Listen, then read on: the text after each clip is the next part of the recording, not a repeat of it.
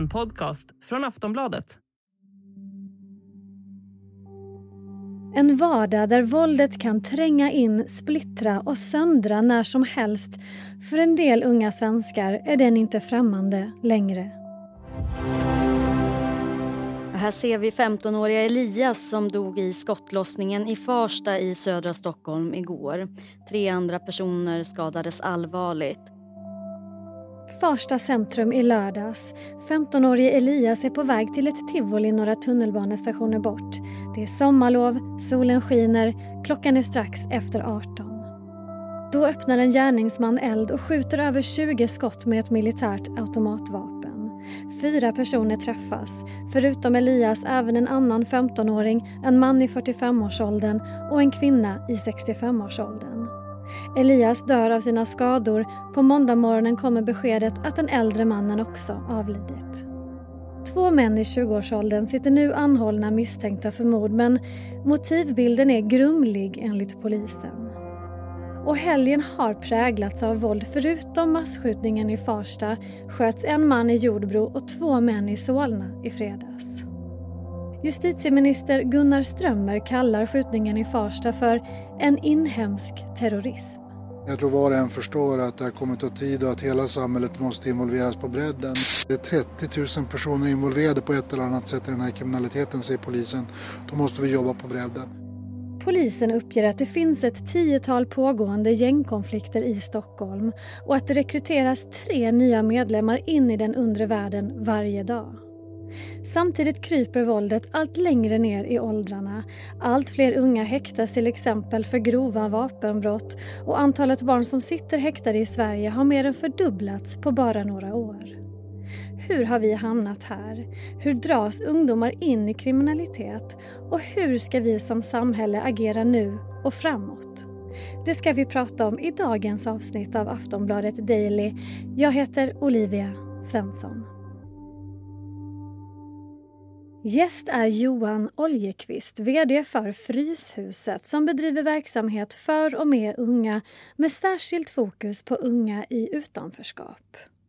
Johan Oljekvist får börja med att berätta hur han reagerade när han hörde om skjutningen i Farsta. Jag blev jätteledsen.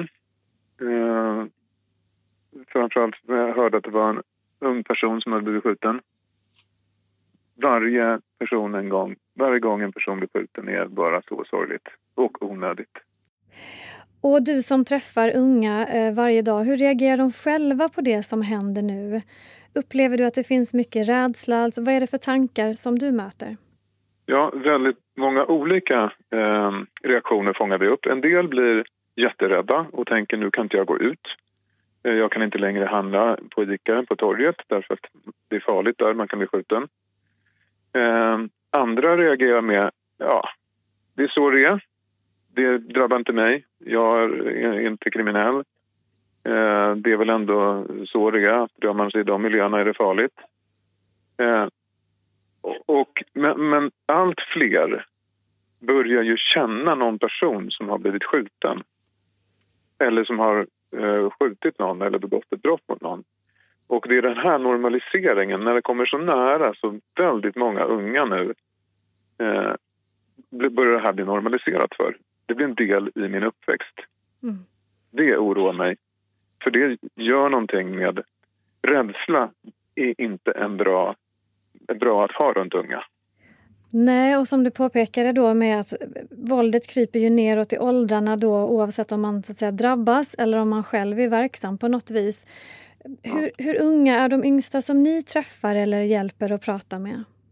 Ja, vi, vi möter unga så långt som ner i ja, vi nere i 8, 9, 10 års åldern som är, som är springpojkar eller som är, eh, är nära de här miljöerna.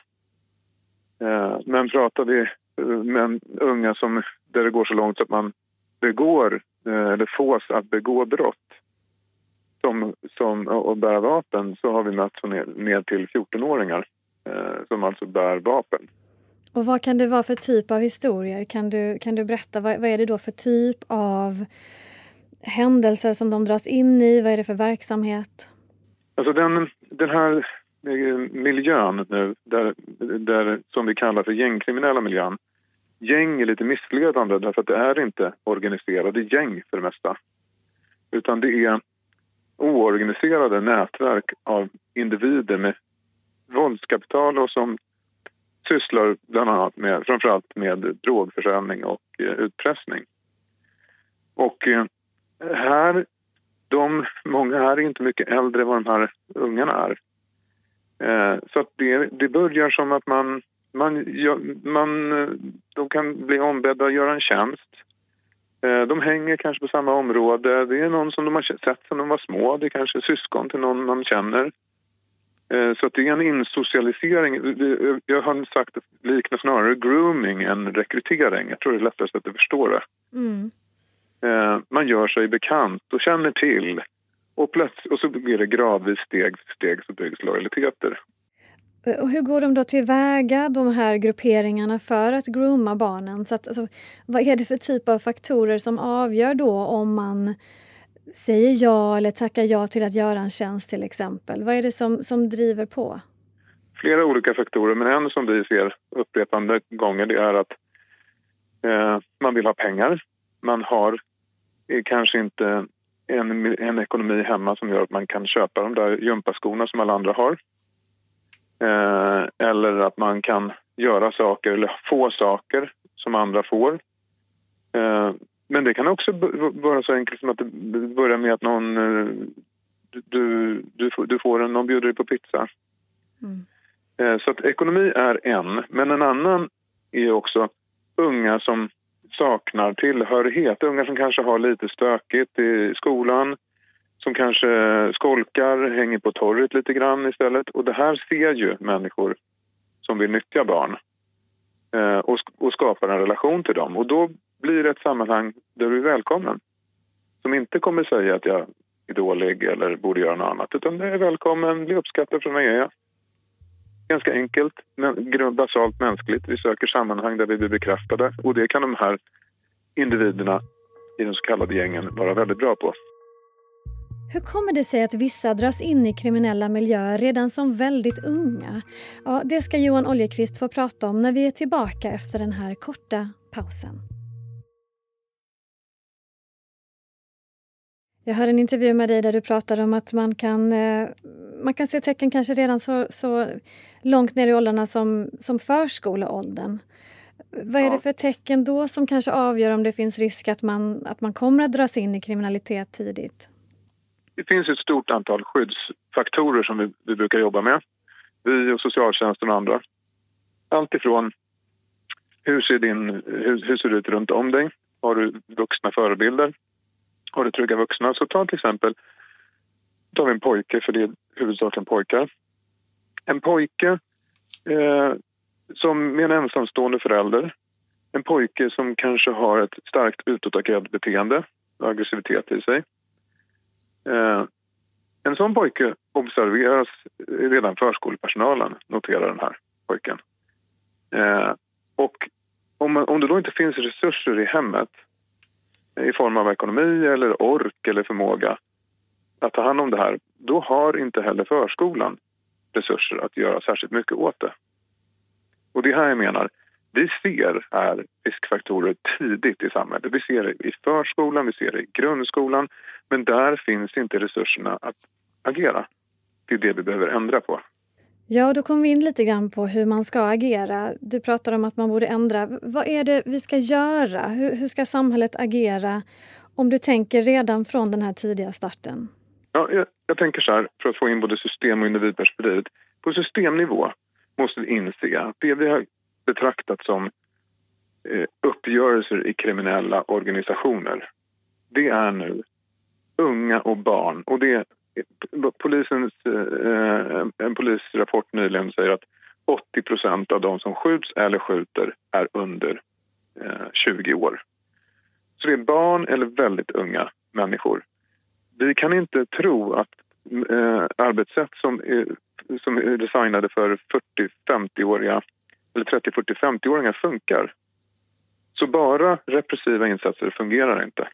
Utan vi behöver komma till en blocköverskridande eh, överenskommelse över flera mandatperioder att börja jobba lika mycket förebyggande och främjande som eh, repressivt. Och vad kan det handla om för förebyggande åtgärder då? Det handlar till exempel om den som först upptäcker en ung person med många riskfaktorer ska ha möjlighet att påkalla resurser. Det finns metoder och arbetssätt för det här men det finns inte finansiering. Så det är faktiskt en ren resursfråga. Eh, om, vi, om du lyssnade på Agenda igår så säger både SKR och akademikerna som organiserar socialtjänst, människor som jobbar i socialtjänsten att vi eh, prioriterar just nu ned det brottsförebyggande arbetet, det förebyggande arbetet. Eh, så att just nu så gör vi mindre av det jag säger och det som uppenbart behövs mer av. Om vi bara betraktar det här för vad det är, det är barn som exploateras och nyttjas, då kommer vi börja sätta in rätt insatser.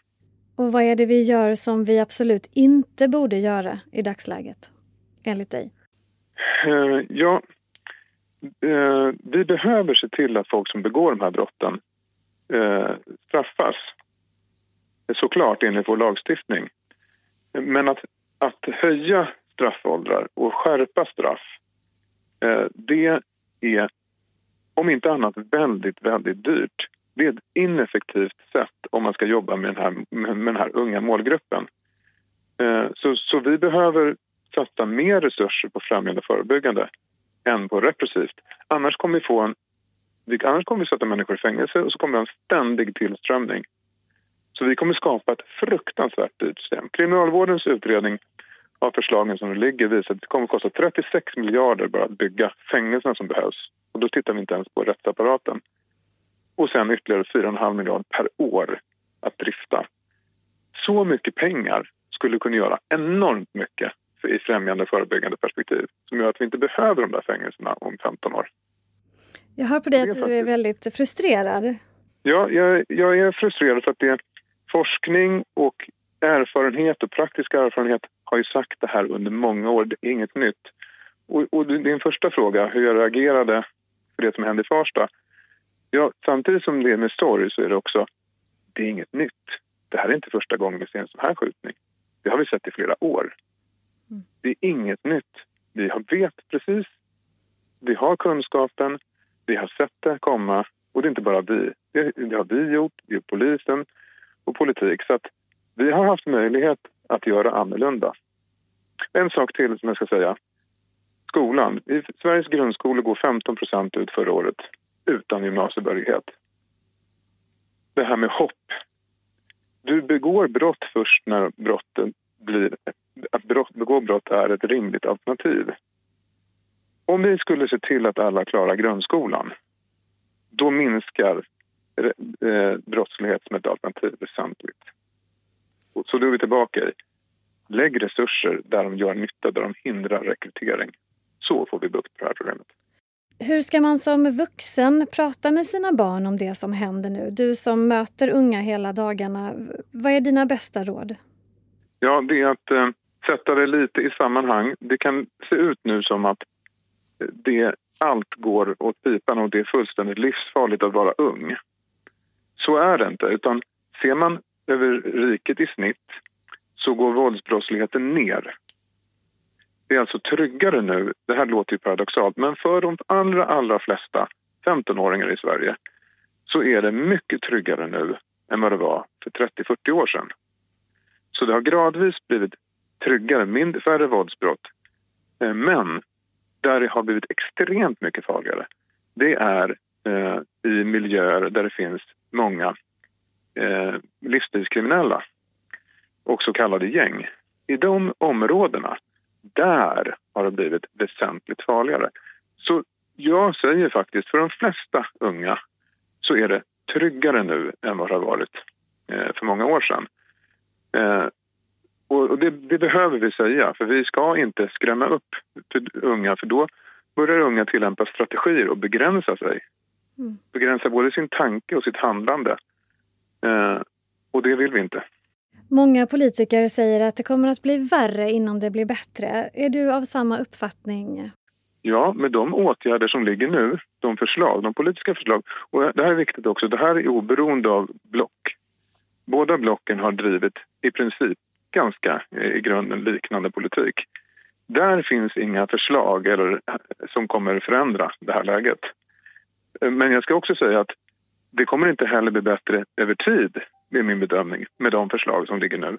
Om vi inte ändrar inriktning och börjar lägga konkreta resurser på tidiga insatser, sociala insatser och främjandeinsatser, då kommer det bli värre, inte bara över en femårsperiod utan över lång tid framöver. Sist här Johan Oljekvist, VD för Fryshuset. Jag heter Olivia Svensson och du har lyssnat på ett avsnitt av Aftonbladet Daily som är Sveriges största nyhetspodd. Vi hörs igen snart. Hej då.